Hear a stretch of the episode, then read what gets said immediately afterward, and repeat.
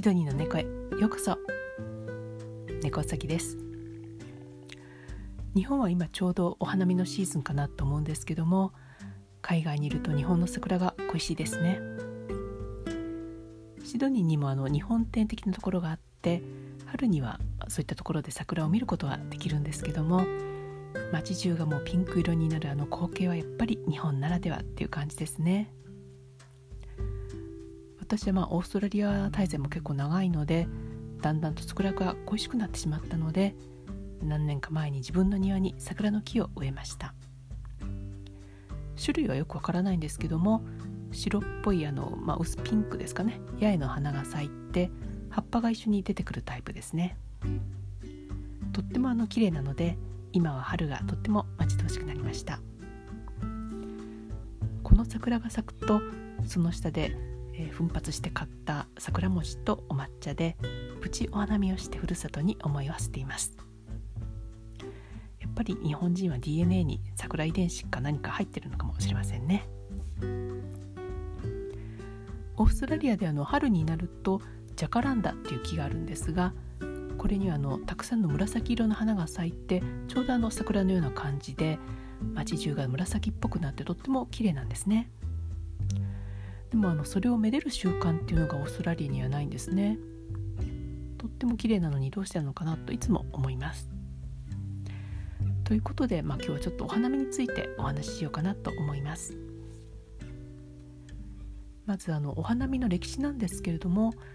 日本のお花見は奈良時代の貴族の行事が起源だと言われています。奈良時代には中国から伝わった梅が鑑賞されていたそうなんですけどもこれが平安時代になって桜に変わっていったようですね。この桜の花見は貴族の間でも急速に広まっていたそうなんですが、まあ、この辺から日本人の DNA に入り込んできたと思うんですけども「えー、源氏物語」などにも花の縁として描かれていますし百人一首にも桜が歌に読まれていますよね。例えば「古の奈良の都の八重桜毛ここの絵に匂い塗るかな」なんか有名ですよね。そしてまあ鎌倉室町時代にはこの貴族のお花見の風習が武士階級にも広がっていたようです、まあ、時代は移って安土桃山時代になるともう花見といえばこの人という有名人がいますね、えー、秀吉なんですけども1594年には、えー、吉野の花見。1598年には醍醐の花見をしたことで大変有名ですね。特にこの京都伏見の醍醐の花見は、えー、とってもいろんなことで有名で、えー、この花見のために大工事が行われたそうなんですね。まず700本もの桜を吉野だとか近江とか機内からかき集めて移植します。これはなんと1週間で完了したそうなんですね。さらにあの桜にふさわしいロケーションにするために醍醐寺散歩院の復興だとかお寺の御殿や庭の修理などもしたそうです。秀吉といえばもう何て言うんでしょうね。今でいうディベロッパー兼土木建築請負人という感じの人なのでこういった工事は得意中の得意っていうところでしょうね。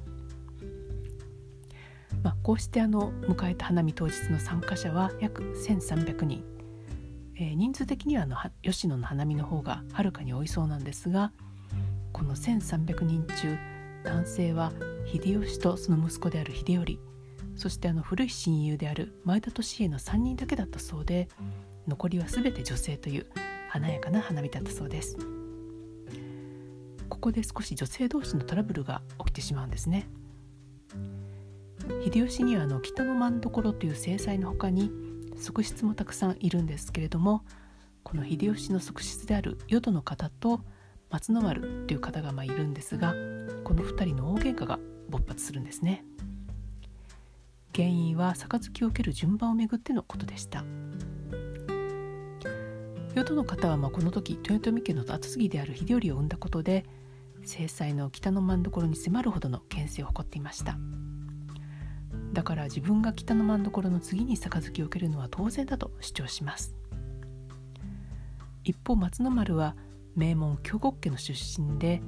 淀の方のお父さんが浅井長政っていう人なんですけどもその浅井家はかつて京極家に仕えていたんですね。つまりあの家柄が主家筋である自分の方が先であるべきだと主張します、まあ、この頃はそういったの家の格とか大変まあ重要視されていた時代だったので松野丸さんのまあ言い分もちょっとわかるかなというところなんですけどもこういうもう女性のプライドがバチバチの火花を散らすような状況となってしまいました。なのでもう絶対にお互い譲れないということで膠着状態になってしまったんですけどもこの争いを収めたのが前田利家の性質の松でした。松はあの大変賢くてできた人っていう噂に高い人なんですけども、まあ、あのこの時のいきさつはいろいろ諸説はあるようなんですがよく言われているのはこの松が年の順から言えばこの私と2人の間に割って入るんですね。北の真所とはもう数十年来の付き合いがある松の一言でこの女のバトルは収まったということです。さてまあこの花見で桜とともに美を競ったのが秀吉の側室だとか大名や奥方のその衣装だったんですね。彼女たちはなんと2度の色直しを命じられたそうです。なので、えっと、1人につき計3着の着物がもう全て新調されたものでこの衣装代だけでなんと40億円ほどしたってことなんですね。なんかもうその華やかさは今では考えられないほどだったんでしょうね。そしてまあこのお花見をした数ヶ月後の8月に秀吉は亡くなってしまいます。もしかするとこの時すでにも自分の死期を悟っていて最後にこんなすごい花見を催したのかもしれませんね。まあ、この花見の風習が今度は、えー、庶民に広まっていったのは江戸時代と言われています桜の品種改良もこの頃盛んに行われましたただあの明治に入ると江戸のあの大名屋敷とかは次々に、まあ、取り壊されていったんですけどもそこにあった大きな桜の木はもう焚き木とされたりとかあと江戸時代に改良された多くの品種も絶滅の危機に瀕しました。そういった時にあの東京の植木職人である高木孫右衛門っていう人がいたんですけどもこの人はこれらを集めて自宅の庭に移植して84の品種を守りました。1886年には荒川堤の桜並木造成に協力して、1910年にはここは花見の新名所となってきました。この荒川の78種の桜は各地の研究施設に移植されたりして、えー、品種の保存が行われてその後また全国へ広がっていったそうです。1912年には日米友好の印として荒川の桜の苗木3000本がアメリカの首都ワシントンに送られてポトマック川沿いに植えられて今は桜の名所となっています。まあ、昔はあの満開の桜の下で入学式っていう時代もあったんですけども最近は随分と開花も早くなってきて、まあ、これからあの卒業式に桜ということになるのかもしれませんね。この桜の開花に重要なポイントとしては冬の寒さが大切ってことらしいんですね。これはあの休眠打破というメカニズムで10度以下の寒さに一定期間さらされた花芽は眠りから覚めて開花へと準備するそうなんですけども冬が暖かくなりすぎるとこの休眠打破が進まずに咲きにくくなるということなんですね。最近あの温暖化が進んでいるんですけどもこのままいくとあのシミュレーション上では今世紀末にあの桜の開花は寒い地域ではあの早まる一方で暖かい地域では逆に遅くなって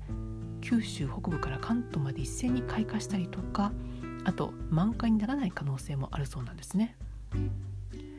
そういえばあの私の家の庭にある桜も年によってあのあんまり花は咲かない時もあったんで、まあ、もしかするとこのマシドニーの冬は結構あったかいので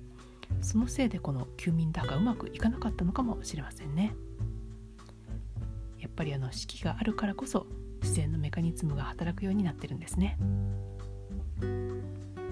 昨年まではあのコロナでゆっくりお花見もできなかった人も多かったかもしれませんけども今年こそは皆さんがゆっくりお花見が楽しめますように。それでは今日はこの辺で。本日もお聴きいただきありがとうございました。猫杉でした。